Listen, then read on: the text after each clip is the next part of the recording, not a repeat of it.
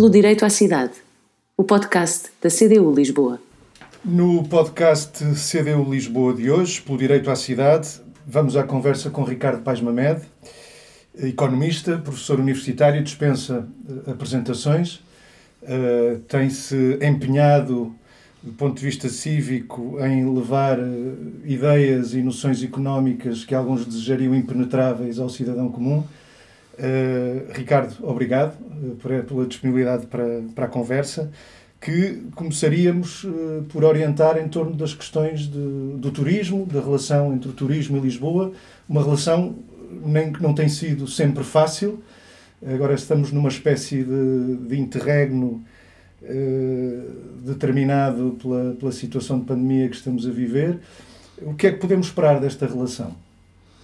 Obrigado, João, pelo convite. Um, o, o, turismo tem é um pau de dois bicos. O turismo representou nos últimos anos uma um, importante fonte de crescimento económico e de criação de emprego e para, uma, eh, para um país como Portugal será sempre um tipo de atividade muito importante e que terá sempre espaço grande na economia portuguesa.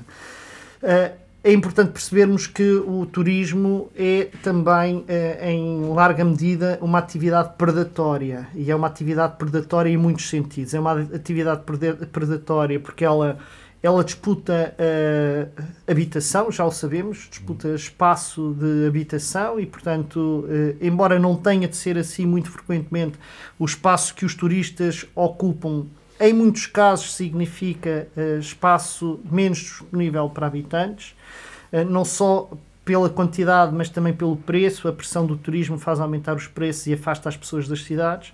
Mas o turismo tem, também é predatório para as próprias atividades económicas, na medida em que, uh, ao tornar as rendas mais uh, caras, uh, torna também mais difícil que outras atividades económicas se possam instalar na cidade e, portanto, também retira alguma pujança a outras a outras atividades. E não é só na cidade, na verdade, o turismo em massa para o conjunto do país, sendo que aqui Lisboa é, será sempre um ponto focal muito importante, acaba por uh, implicar um aumento de preços que prejudica o conjunto da atividade.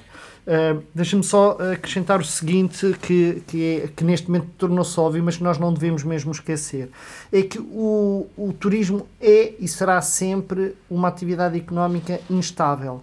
Uh, ela é irregular ao longo do ano e, e, regiões como o Algarve sofrem desse problema crónico há muitas décadas uh, e tende a ser, na maior parte das vezes, um, uma atividade muito irregular mas também é uma atividade muito vulnerável a riscos. Uh, agora tivemos a pandemia, mas haverá outras pandemias no futuro, haverá uh, riscos políticos, riscos de segurança, riscos ambientais, e portanto, uma, uma uh, economia nacional e uma economia urbana muito dependente do turismo é também uma economia muito exposta ao risco. Portanto, eu acho que quando o atual presidente de Câmara teve uma uh, frase infeliz em que dizia uh, não há turismo a mais, é uma coisa que não existe, por, por definição, turismo a mais, acho que é um erro profundo.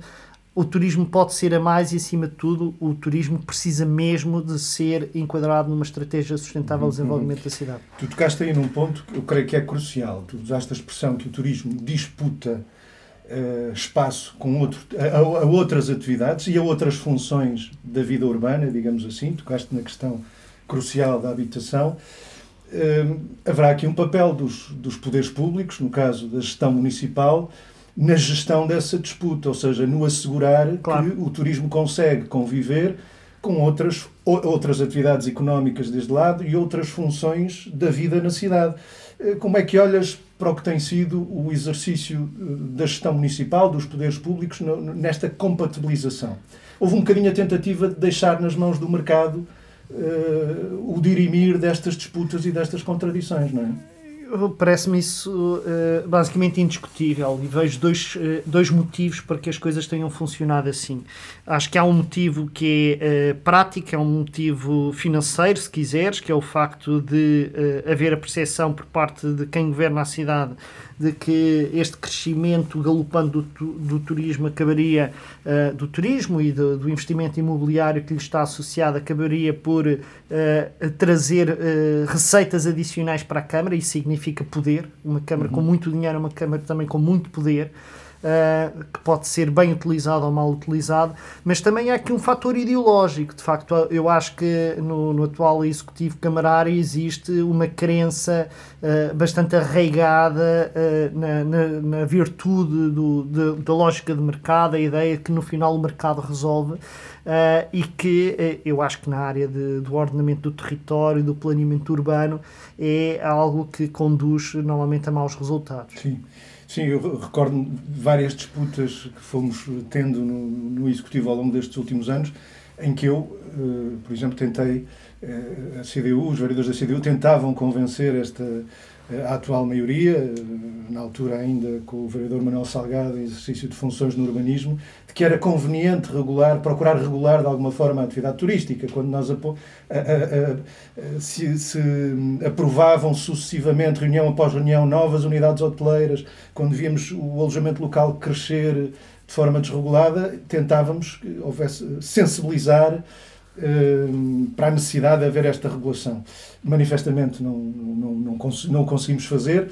Talvez eu te perguntasse de que forma é que tu procurarias convencer alguém da, da, da necessidade de haver esta, esta, esta regulação. Apesar de tudo, eu creio que mais tarde nós eh, deram-se alguns passos, talvez o, eh, as dificuldades de compatibilização do turismo com outras atividades tenham tornado tão grandes que tornou-se inevitável fazer alguma coisa e, e creio que foi positivo que se tenha, por exemplo, regulado o alojamento local nas freguesias de maior pressão, foi um bocadinho correr atrás do prejuízo. Como é que nós, eh, como é que convencerias eh, alguém com responsabilidades numa gestão municipal da necessidade, de facto, nós regularmos este conjunto de atividades e como, não é?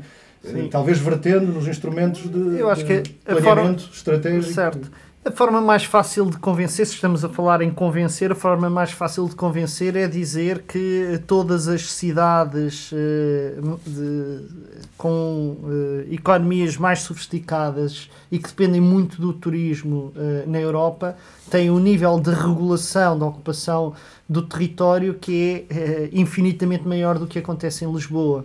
Dizer, se pensarmos numa cidade como Amsterdão, é das, das principais uh, cidades uh, turísticas a nível mundial, em que uma parte muito substancial da habitação é uh, regulada, diretamente regulada pelo Estado, em que boa parte do, das casas disponíveis são casas que, de uma forma ou de outras, são controladas pelos poderes são públicos. São países de tradição liberal, não é? O que normalmente são, são apresentados como países são, de tradição são, liberal. Atualmente são, de, de, de, depende de onde vai a tradição, porque de, na Holanda houve uma tradição socialista muito forte há muitas décadas, mas que infelizmente já está eh, de facto eh, bastante enterrada. Hoje é um país, eh, diria, dos mais liberais da Europa e apesar disso o controle sobre a ocupação do território é muito elevado. Isto deve aplicar-se não apenas, como dizias, à questão ao papel do alojamento local, que se tornou muito relevante na última década, mas de uma forma mais geral ao papel da habitação pública, que deve ter aqui um, uma questão, um papel central, e não apenas numa lógica de habitação social, no sentido de assegurar o direito à habitação das camadas eh, mais fragilizadas da população, mas de uma forma geral assegurar a possibilidade de eh, as classes médias poderem eh, ter direito à cidade e não estarem sistematicamente a serem empurradas para fora da cidade. Isto é algo que tem a ver com os direitos, mas não tem apenas a ver com os direitos, tem a ver também com eh, que tipo de cidade é que, que, que queremos. Se queremos ter uma sociedade onde as pessoas vêm todas da periferia trabalhar no centro e se vão embora ao fim do dia, ou queremos ter uma, uma cidade que é vivida com pessoas que estão cá dentro, que participam na vida democrática da cidade, em que os investimentos que são feitos são feitos para proporcionar uma, um desenvolvimento sustentável e coerente às pessoas que aqui vivem ou uh, para uh, são todos dirigidos para uma lógica de populações flutuantes que vão e vêm num curto espaço de tempo e que, e que são essa, essa, essa é uma questão que eu proponho que certo. possamos pôr de lado claro. e voltar a ela porque é uma questão de facto muito uh, importante da pendularidade hoje certo. e um, o impacto que ela tem na qualidade de, de vida na, na, na, cidade. Mas já agora, João, só em relação à regulação, há aspectos que, que foram tentados em Lisboa, que é as medidas uh, ligadas ao, às lojas históricas, uhum, não me lembro uhum. bem qual era o conceito, ao comércio tradicional. Lojas. As lojas com história, isso é, do meu ponto de vista, uma pequena ideia importante para algo que deveria ser muito mais generalizado. Porque, e, e que não tem impedido, o programa Lojas com História não tem infelizmente impedido várias lojas de passarem à história. Exatamente. Uh, Exatamente e, e continuam a acontecer situações E a, e a questão do comércio é, é parte integrante de, da forma como uma cidade vive, não é? E este, este desvirtuar total do, do comércio para ter um, o, o comércio do PXBEC é algo que uh, descaracteriza, não é apenas uh, descaracterizador da cidade, e acho que isso é uma uhum. questão importante do ponto de vista simbólico, mas é algo que também determina o padrão de vida em diferentes bairros. Essa era uma questão que eu te queria colocar. Em que medida é que estes processos depois são reversíveis? Ou seja, nós temos freguesias com mais de 50% das, eh, dos fogos habitacionais atribuídos ao alojamento local. Estamos aqui bem perto do, do famoso Quarteirão da Portugal, e um espaço por consolidar ainda aqui na, na Almirante Reis, para o qual a Câmara aprovou há poucas semanas um projeto que prevê eh, maiores, uma maior percentagem de usos uh, turísticos do que em habitação. E dentro da habitação, uma pequeníssima fração para habitação, arrendamento a custos acessíveis, uh, cuja importância tu falavas há pouco. Portanto, aparentemente não se aprendeu muito com, uh, não se tem aprendido muito com esta com os efeitos desta ausência de regulação. Chegaremos a um ponto em que a questão é legítima. Isto é reversível? Como é que podemos reverter estas situações? Isto, a certa altura, poderá ter de ser revertido pela força da história. Quer dizer, aquilo que nós tivemos nesta, nesta crise foi um pequeno cheirinho do que pode ser uma crise grave do turismo que leva uma, uma cidade para uma crise total. Mas seria bom que não precisássemos de chegar a um, uma situação de colapso para reverter esta, esta tendência. Quer dizer, eu não tenho uma posição. Para a monofuncionalidade, é para... adequado falarmos nisto? É, eu acho que esse risco existe. Há muitas cidades na Europa que passaram por isso. Nós temos cidades como Zagreb, eh, cidades como Veneza, são cidades, Florença, em certo sentido, cidades que eh, de alguma forma se viram uh, desestruturadas devido à sua total dependência do, do, do turismo. Uh, mas é assim, eu não tenho, eu acho que nós devemos olhar para o alojamento local como tendo o seu lugar. Não devemos olhar para o alojamento local como algo que não deve existir. E uh, quando uh, a defesa habitual que se faz ao alojamento local é, teve um papel fundamental para reabilitar as cidades. E eu acho que isso é verdade, em certo sentido. Houve zonas das cidades que estavam abandonadas ou a caminho do abandono e que foram reaproveitadas devido ao alojamento local. Não tenho nenhum problema de princípio com isso, mas tenho um problema que, isso, que se assuma, que se parta daqui para dizer o alojamento local é por definição bom e não deve ser combatido. Eu acho que isso é, é, é responsabilidade. Uhum. Uma outra questão que se coloca em relação ao turismo tem a ver com uh, o facto desta ser uma atividade que normalmente tem associada uma mão de obra uh, mais ou menos numerosa, ela tem crescido em Lisboa, mas normalmente pouco qualificada e, sobretudo, mal paga. Uh, como é que é possível nós olharmos para o desenvolvimento do turismo em Lisboa e no país em geral, de modo a que ele não seja uma espécie de galinha de ovos de ouro dos baixos salários? é uma galinha de ovos eh, de ouro, não apenas dos baixos salários, mas também das relações precárias. Não é? Isso é um problema fundamental, é outro dos lados predatórios que o turismo tem. Devido à sua sazonalidade, devido ao seu caráter irregular, o turismo até pode criar muito emprego, que numa situação de recuperação de crise como nós passamos na última década é muito importante contribui para reduzir o desemprego. Agora, a prazo, o desemprego que ele tende a criar é um desemprego tipicamente mal pago, com relações laborais precárias. E ainda há um outro elemento que é. Hum, na verdade, o valor acrescentado nacional do turismo muitas vezes é muito mais reduzido do que nós pensamos. Nós achamos os turistas trazem dinheiro para o país. Temos de pensar para onde é que vai esse dinheiro. Muitas vezes esse dinheiro vai, em larga medida, para hotéis que não são propriedade de uh, agentes económicos nacionais e isso significa na prática que é lucro que é gerado, mas é lucro que não fica no país. E isso aconteceu muito em Lisboa nestes últimos anos. Aconteceu é? muito em Lisboa. A conjugação da, da legislação dos vistos gold, os residentes não habituais, e, e de uma forma geral, fundos de investimento. Exato, de uma forma geral, quando nós temos um boom imobiliário, quando temos preços da, da, do, do, habitação e do, do uh, imobiliário a crescer, isso atrai investimento internacional. Portanto, e isso aconteceu inclusive durante a pandemia. Ao contrário de outros setores que entraram em crise, o imobiliário não entrou em crise. Uhum. Isto significa que Lisboa é hoje uma cidade que atrai muito investimento, que tem um caráter parcialmente especulativo, mas seja ele especulativo ou não, a verdade é que se, uh, uma parte importante dos ativos da cidade que são aqueles que geram rendimento para a atividade turística, depois vão dar origem a rendimentos que são uh, exportados para fora de Portugal. Uhum. E, portanto, nós não estamos a falar de uma atividade que, que esteja a gerar uma quantidade uh, tão grande de valor acrescentado nacional como muitas pessoas Sim. acreditam. Um, um dos problemas do, desse, desses fluxos de investimento que que se dirigiram para o, para o imobiliário em, em, Lisboa ao longo destes últimos anos foi a tirar os preços do solo e do imobiliário e da habitação para níveis incomportáveis para uma grande parte daqueles que aqui, que aqui vivem ou que aqui gostariam eh, ou, ou, que aqui gostariam de viver. Eh, alguns destes processos eh, normalmente têm associados, estão associados à tal justificação da reabilitação urbana e não é raro que aqui ou ali tenha acontecido isso acontecer também fruto de intervenções públicas que acrescentam valor, mas que é um valor que depois acaba por ser apropriado nessas habilitações, nessas operações de reabilitação, que no fundo eh, acabam por alimentar essa dinâmica especulativa e afastar gente da, da cidade. Ehm, coloca-se a questão, nós vamos ter agora aí em Lisboa nos próximos anos, tudo indica, Uh, no país e em Lisboa uh, volumes consideráveis de recursos associados quer ao plano de recuperação e resiliência, que pode ser utilizado em frentes como a habitação, a reabilitação energética de edifícios, mas também os próprios fundos estruturais. Como é que nós garantimos que na utilização destes recursos nós não vamos estar, como aconteceu de alguma forma nos anos que passaram, a acentuar dinâmicas especulativas que empurram as pessoas para fora da cidade.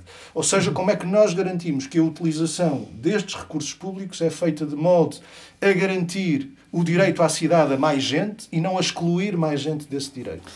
Bom, Lisboa tem sido até agora relativamente poupada a, a esses efeitos perniciosos dos, dos apoios públicos e dos fundos estruturais por dois motivos. Por um lado, porque os fundos estruturais da União Europeia tinham regras muito restritivas no que respeita a apoiar no fundo, uh, reabilitação que pudesse beneficiar privados e, portanto, só em casos muito excepcionais é que uh, eram permitidos apoios para esse fim. E, em segundo lugar, porque Lisboa, no âmbito da política de coesão da União Europeia, é, tinha apoios muito mais baixos, com volumes de financiamento muito mais baixos e, portanto, essas intervenções não existiam.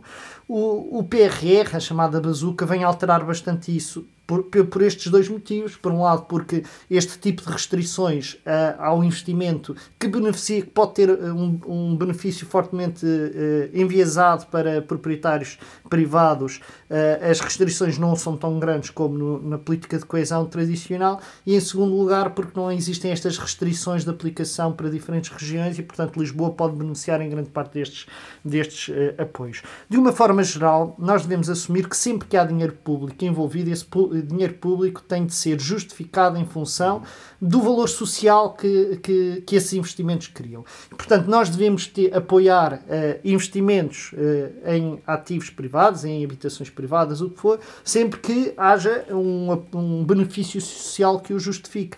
Eu admito que há casos em que isso possa ser justificado, mas é importante que sempre que há dinheiro público envolvido haja condicionalidade vamos falar em coisas práticas, toda a gente percebe. Se o Estado apoia, por exemplo, a renovação de edifícios para os tornar mais eficientes do ponto de vista energético, e isso é feito com dinheiro público, é fundamental que esse apoio esteja condicionado a que, por exemplo, não haja no decurso disso um aumento das, das rendas por se considerar que aquele edifício é um está risco, valorizado. Ou seja, com a atual, é um com a atual lei do arrendamento, os senhores é um... podem invocar obras profundas para uh, despejar inquilinos ou aumentar substancialmente ou aumentar as rendas. substancialmente é? as rendas e se isso for feito com base em dinheiros públicos significa que a condicionalidade não está a existir e é uh, algo que é um risco real. Nós não uhum. devemos levar isto uh, como uma possibilidade abstrata é algo que, que devemos uh, prevenir.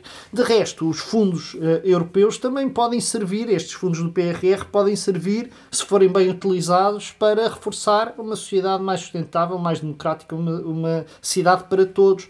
Não é? E há, há investimentos que podem ser feitos quer no domínio da habitação, quer no domínio dos transportes públicos, que uh, são fundamentais para tornar uma, sociedade, uma cidade mais mais decente, se quisermos. Isso significa a necessidade de acompanharmos muito de perto uh, os, uh, o conjunto da sociedade, os cidadãos, os movimentos sociais, mas também os eleitos terem um acompanhamento muito próximo da utilização que os dinheiros do PRR vão ter em Lisboa. Vamos às questões da habitação. Uh, e de algo de que nós falávamos há pouco, que foi com o aumento do, do preço das casas em Lisboa. Muitas pessoas saíram da cidade, sobretudo gente de rendimentos médios e baixos. Eh, nós teremos hoje uma população em Lisboa, que, que, gente que vive na prática em Lisboa durante o dia, mas que vai dormir a outros conselhos, em número que tende a aproximar-se já da população residente. Teremos uh, pouco mais de 500, 500 mil, 500 mil pessoas a viver em Lisboa, ou seja, a dormir em Lisboa, e quase outros tantos, uns 400 e tal mil, que apesar de não dormirem aqui, vivem aqui durante o dia. Isso, eh, como tu dizias há pouco, essa, essa pendularidade eh, é causa de impactos eh, sociais, ambientais, económicos profundos, pelas ineficiências que gera, pelo prejuízo na qualidade de vida das pessoas, pela poluição associada às deslocações pendulares. Ora, como é que nós desatamos este nó? Ou seja, eu, eu deixaria aqui duas pistas para tu pegares nelas. Por um lado, eu creio que teremos que ter mais habitação em Lisboa, ou seja, nós temos que assumir um objetivo estratégico de garantir que uma percentagem maior da mão de obra que temos na cidade, da força de trabalho na cidade, tem condições para aqui ficar a dormir, a viver. Eh, mas também, e esta é outra ponta em que eu gostava que tu pegasses, o que é que Lisboa tem a ganhar com uh, o combate à macrocefalia de Lisboa, ou seja, com um desenvolvimento mais equilibrado no conjunto da área metropolitana de Lisboa? Pois, há aqui um problema sério do ponto de vista da organização do território, que é, eh, de facto, nós quando falamos de Lisboa, nunca sabemos bem se estamos a falar de, das fronteiras da cidade, que são as fronteiras do município, ou se estamos a falar da região de Lisboa. Do ponto de vista económico e social e ambiental, Lisboa não, não tem estas fronteiras, estas fronteiras são completamente artificiais. E, portanto, nós devíamos, na verdade, ter uma estratégia de desenvolvimento integrada da área metropolitana. Eu penso muitas vezes, quando olho para, para a margem sul uh, do Tejo, olho para aquelas quatro cidades que ali estão que cada uma delas tem uh, um potencial enorme de oferecer qualidade de vida às pessoas, de oferecer oportunidades até de investimento uh, e de dinamização de atividades económicas, uh, mas que não têm os investimentos que deveriam ter e seria perfeitamente possível tê-los. Isso depois penaliza também a própria articulação com Lisboa, sei lá, a ligação de, do Seixal ou de Barreira ou de Montijo a Lisboa seria muito mais facilitada se qualquer uma destas cidades estivesse interligada ligada entre si e ligada com a Almada. Uhum, uhum. Uh, e, portanto, há uma falta de, de noção de, de, do que poderia ser o desenvolvimento estratégico de Lisboa, tirando partido, em particular, destas zonas. Mas não é só. Pensemos, por exemplo, uh, o município de Sintra, que é uh, um dos maiores municípios do país, é o segundo município mais populoso do, do país, tem uma população jovem que é das mais amplas que existem no, no, no, país e não tem nenhuma universidade, não tem uhum. nenhum, nenhuma escola escola de ensino superior, faz sentido que todas as escolas de ensino superior em Lisboa estejam concentradas na cidade de Lisboa uhum. e que não haja uma distribuição mais equitativa pelo território deste tipo de infraestruturas. Bom, isto só faz sentido se não houver uma governação que seja pensada à escala metropolitana e não à escala da cidade. E isto neste momento é um problema, porque na verdade o turismo está muito concentrado na cidade, o imobiliário, o investimento imobiliário de maior dimensão, maior volume financeiro está centrado na cidade. Portanto, temos esta eh, situação que é Lisboa, apesar de ter um, um papel crucial na dinamização da área metropolitana de Lisboa, fica com os rendimentos todos que estão a ser gerados uh, por estas atividades da moda, mas na verdade não os redistribui, não os gera uhum. para o conjunto da área metropolitana. E, e poder-se pensar, bom, mas que bom, pelo menos para aqueles que estão em Lisboa, mas isto não é assim, não é? Porque pois. daí resulta um conjunto de efeitos perniciosos nomeadamente aqueles que aqui já vimos, não é? Não. A pressão sobre, sobre o preço do sol, sobre o preço do imobiliário e a tendência para expulsar muita gente daqui para fora. Claro que há uma parte, há sempre, em qualquer sociedade, quando há dinâmicas económicas das mais diversas, há sempre uns que ganham e uns que perdem, e portanto quem é proprietário em Lisboa pode até ganhar com estas dinâmicas uhum. de apreciação dos preços. A maior parte das pessoas, não sendo proprietárias, não ganha com isso, perde com isso devido ao aumento dos preços e, acima de tudo, a dinâmica da sociedade é negativa, quer dizer, expulsar pessoas para outras, uh, para outras regiões e ainda pior é expulsar as, as pessoas para outros municípios sem que haja um forte investimento na dinâmica dos transportes públicos é algo que faz uhum. uh, muito pouco sentido. O, a polarização social que se criou em Lisboa tem alguma coisa a ver com isso. Não é? Nós em Lisboa temos neste momento os mais ricos dos ricos da área metropolitana, mas também os mais pobres dos pobres da área metropolitana, o que terá alguma coisa a ver com esse fenómeno. Como é que nós podemos, assumindo que Lisboa tem alguma coisa a ganhar com esse desenvolvimento mais equilibrado do conjunto da área metropolitana, mais policêntrico, talvez eu pudesse dizer, uhum. com essa distribuição de atividades eh, como o ensino, a ciência, alguma, eh, atividades produtivas, logística, uhum. que investimentos no quadro da área metropolitana podem ajudar a essas, essa redistribuição de funções mais equilibrada. Estou a pensar em coisas que estão aí, como por exemplo eh, a terceira travessia do Tejo, o novo aeroporto de Lisboa, na margem sul. De que forma este tipo de investimentos ou outros podem ajudar eh, a esta dinâmica mais equilibrada e, e, a, e a combater a macrocefalia de Lisboa e os prejuízos que ela tem gerado? Pois, eh, eh, parece-me que a questão dos transportes aqui é a questão fundamental. Uh, e nós tendemos, naturalmente, por uma questão de proximidade, a pensar nos transportes públicos urbanos, porque eles são muito importantes para a vida de centenas de milhares de pessoas que vivem nesta região. Uh, mas a questão do aeroporto não é, de facto, uma questão de sumenos. Uh, eu revejo-me totalmente na proposta de construir um novo aeroporto em Alcochete porque tem a grande vantagem de criar uma centralidade na, na margem sul do Tejo, dar uma oportunidade de desenvolvimento até económico numa zona uh, que uh, tem espaço tem atratividade, quer dizer, grande, não, não seria nada difícil desenvolver polos uh, de inovação, polos de atividade económica nas quatro cidades que referi há pouco, porque elas têm condições magníficas até do ponto de vista de qualidade de vida.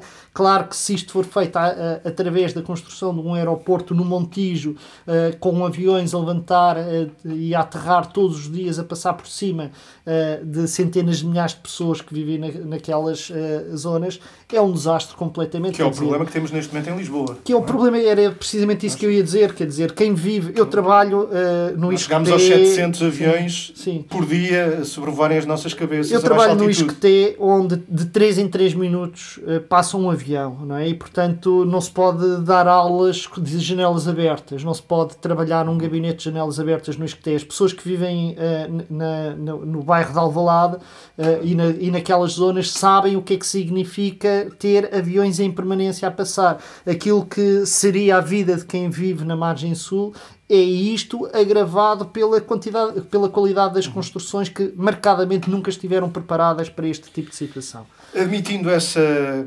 substituição, eh, ainda que faseada, mas definitiva, da Portela por um novo aeroporto no Campo de Alcochete, apesar de não apontar muito para aí a vontade quer do PS, quer do PSD, mas às vezes as coisas fazem o seu caminho mesmo contra, contra essas vontades.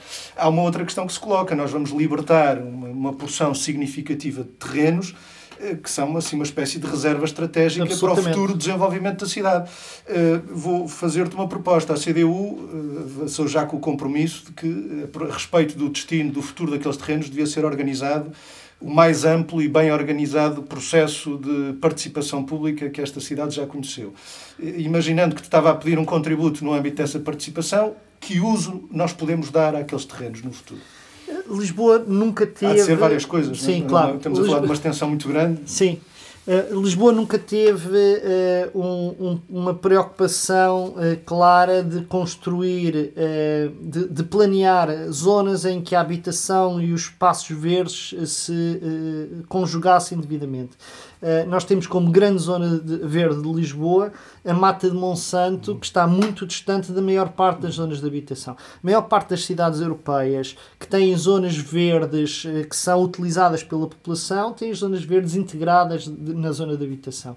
É um, um, tu falavas há pouco na necessidade de, de criar fogos de habitação em Lisboa. Obviamente isso terá de ser uma prioridade num espaço que nós não sabemos se vai eh, acontecer, mas eu gostaria muito que um dia a Portela fosse um espaço liberto de aviões, onde houvesse simultaneamente fosse um polo de, de habitação reforçada, mas onde a habitação fosse conjugada com espaços eh, não apenas de lazer, mas espaços verdes que uma cidade sempre eh, precisa.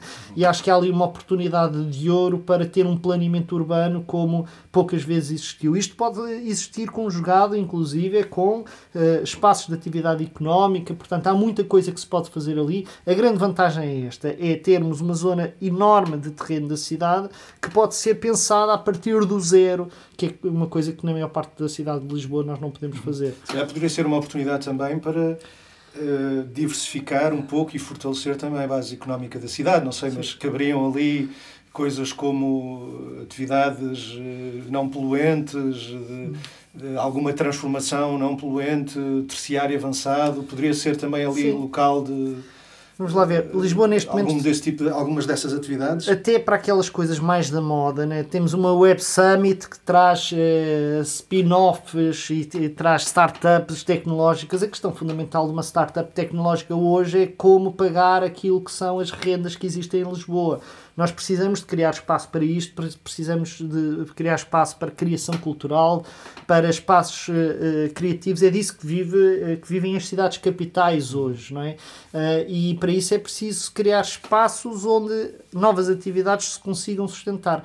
Mas aí também, aquilo que falávamos há pouco, que é olhar para a Lisboa não apenas como cidade, mas como região, eu acho que o potencial que existe na Lisboa região é enorme desse ponto de vista. Uhum, uhum. Ricardo, há uma, uma, uma discussão que entrou pela campanha, sobretudo por via dos candidatos da direita, que começaram a prometer uh, devolver dinheiro às pessoas. Uh, isto, querendo com isto dizer uh, que planeiam devolver uma parte do IRS, é uma prerrogativa que os municípios têm, devolver até 5% do, do IRS que as pessoas pagam. Não é propriamente uma ideia original, neste último mandato a maioria PS, Bloco de Esquerda, também optou por essa devolução. Hum, o que eu te ia pedir é hum, dá-me uma boa razão para que isto não seja feito. neste último mandato foram cerca de 32 milhões de euros ano. portanto, se aumentarmos isto como pretende, como tem sido proposto por alguns candidatos de direita, pode ser mais alguns milhões ainda. Qual é o impacto disto numa cidade como Lisboa, tão polarizada do ponto de vista social, com desigualdades eh, em termos sociais tão grandes? Quem é que vai ganhar com esta medida? Quem é que vai perder? Bom, vamos lá ver, se nós estamos numa, numa isto cidade. parece agradável, não é? Vamos devolver é, dinheiro às pessoas e eu é estou-te a pedir, dá-me uma boa Sim. razão para isto não acontecer. Não, a boa razão é. Eu, eu consigo para pensar mim é bastante, algumas. Mas... Para mim, a, razão, a boa razão é, é bastante óbvia, chama-se uh, justiça social, quer dizer, os impostos existem não só para financiar as atividades do Estado, mas também para uh, conseguir impulsionar a redistribu uma redistribuição mais justa dos rendimentos. A partir do momento que se começa a dar às câmaras municipais a possibilidade de inverter a lógica que está pensada para o país como um todo, o que nós estamos a fazer é, de alguma forma, boicotar o princípio da redistribuição justa dos rendimentos. Portanto, eu sou muito cético, muito cético em relação a essa prerrogativa já existente da possibilidade de mexer no IRS, que é uma das principais fontes de introdução de justiça social. Mas há aqui uma questão agravada quando nós pensamos isto à escala de Lisboa, que é precisamente tu dizias há pouco, Lisboa é, é uma das zonas do país mais polarizadas, onde temos pessoas muito ricas e pessoas muito pobres. As pessoas muito pobres não, eh, porque têm rendimentos muito baixos, não pagam impostos. Portanto, não vão receber nunca IRS de volta, só recebe IRS de volta quem paga IRS. E, portanto, quem iria receber IRS de volta seriam uh, as pessoas que pagam impostos, que no caso de, de Lisboa são os mais ricos que na nossa sociedade, lamento muito, mas não são pessoas que precisem de receber o IRS de volta. Quem precisa de receber esse IRS de volta é o conjunto da população e isso não se faz através de devolução de impostos, faz-se através de investimento social. Portanto, nós precisamos de utilizar os recursos que a sociedade tem como um todo uh, para investir naquilo que é o bem de todos e não o bem de alguns. Devolver IRS significa proporcionar uh, o bem de alguns. No caso de Lisboa, nem sequer são propriamente as classes médias, tendem a ser classes médias Sim. altas ou até os muito ricos. E a meu ver, isso é. No caso é... de Lisboa, digamos que os 10% da população mais rica de Lisboa apanharia quase metade dessa devolução Uh, se formos aos 20%, então já estamos a falar de mais de, mais de Eu acho que isso não faz sentido, não, não vejo nenhum motivo para isso. Mas há uma questão mais geral, João, se me permites, que é, uh, por detrás disto há um conceito que uh, mesmo muito liberal, eu diria ultraliberal, que é a ideia do voto com os pés, que é deixemos as autarquias gerir as suas receitas e as suas despesas e as pessoas passam a ir viver para aqueles municípios que são mais bem geridos. E uma grande parte destes movimentos de dar espaço às autarquias para gerir impostos que devem ser nacionais parte deste pressuposto, que é uma concorrência entre municípios leva a uma melhor gestão. Eu, por isso, simplesmente não acredito nisto, porque o território não é homogéneo. E como o território não é homogéneo, jamais será possível pôr os municípios a concorrerem em pé de igualdade uns com os outros. E, portanto, esta lógica, na verdade, o que vai criar é mais desigualdade, mais assimetria, cada vez mais ter a ideia de que há municípios para ricos e municípios para pobres, e eu acho que isto é um, um, péssimo caminho, e acho que quem alimenta esta ideia de caçar votos através da devolução de IRS dificilmente se pode apresentar como alguém progressista, como alguém que quer promover a justiça social. E um desafio que está colocado à governação da cidade nos próximos anos é, de facto, à medida das suas possibilidades de intervenção, eliminar essas desigualdades que hoje existem no fruir da vida social, nos benefícios da vida social. Não é? Em Lisboa, como é que nós como é que uma governação democrática da cidade, em, em que áreas de atuação se deve projetar esse, esse objetivo de reduzir as desigualdades na cidade e a tornar uma sociedade mais justa, uh, ela já é bela, mas ainda mais bela, mais justa e mais democrática, é o, slogan, um, um dos, dos, objetivos que temos formulado na, na CDU. Como é que avançamos é nesse... É um belo slogan. Uh, eu não, não creio que devamos uh, passar a ideia de que o município pode uh, corrigir as desigualdades. O Estado uhum, uhum. tem, o Estado, a administração central, as políticas do governo nacional têm um papel crucial para fazer a redistribuição de rendimentos, para mexer na lei laboral, para assegurar que não há precariedade, para assegurar que há salários devidos. Nada disso uh, são atribuições do município, nem devem ser, do meu ponto de vista, são políticas que devem ser conduzidas a nível nacional. Mesmo quando falamos de uma área crucial como a da habitação, ela exige mesmo uma, uma responsabilização. Da... Exatamente. Não, não, é razoável pensar que mesmo em Lisboa uh, será a Câmara a resolver esse problema. Exatamente. Ela tem meios para isso, para ajudar nessa tarefa, é? aliás, meios que nenhuma outra Câmara do país tem, mas mesmo no caso de Lisboa, há aqui uma responsabilização do Estado que é exigida. Exatamente. Isso não significa que as autarquias não têm nada a fazer, mas as autarquias podem se concentrar, podem se focar naquilo que é um projeto de, democrático de cidade. Um projeto democrático de cidade é, é, nomeadamente, garantir que em todos os bairros as condições de vida são tão equitativas quanto possível e, portanto, não há escolas eh, boas nos bairros e escolas más no outros, não há espaços verdes de qualidade eh, nos bairros e ausência de espaços verdes no, nos outros, que há segurança culturais. pública, que há equipamentos culturais, não apenas equipamentos, mas atividade cultural. Uhum, uhum. E isso é uma questão crucial, mas a democracia e a justiça social não se faz apenas de, deste tipo de investimentos e deste tipo de atividades, faz-se de participação também. Uma sociedade mais democrática é também uma sociedade onde as pessoas, independentemente do seu nível de qualificação, no seu nível de rendimentos, no seu nível de acesso aos locais de poder e aos locais de voz pública, têm algo a dizer e têm a possibilidade de dizer sobre o seu futuro.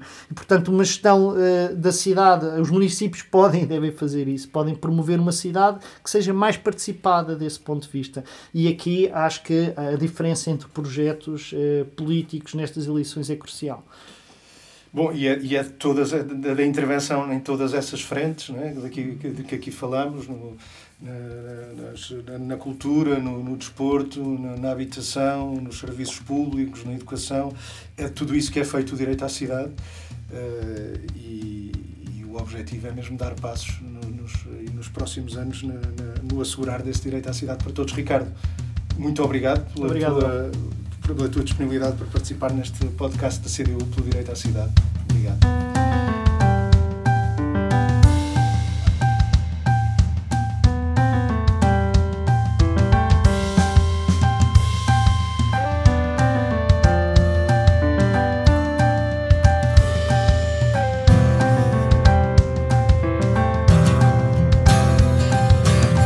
Pelo Direito à Cidade, o podcast da CDU Lisboa.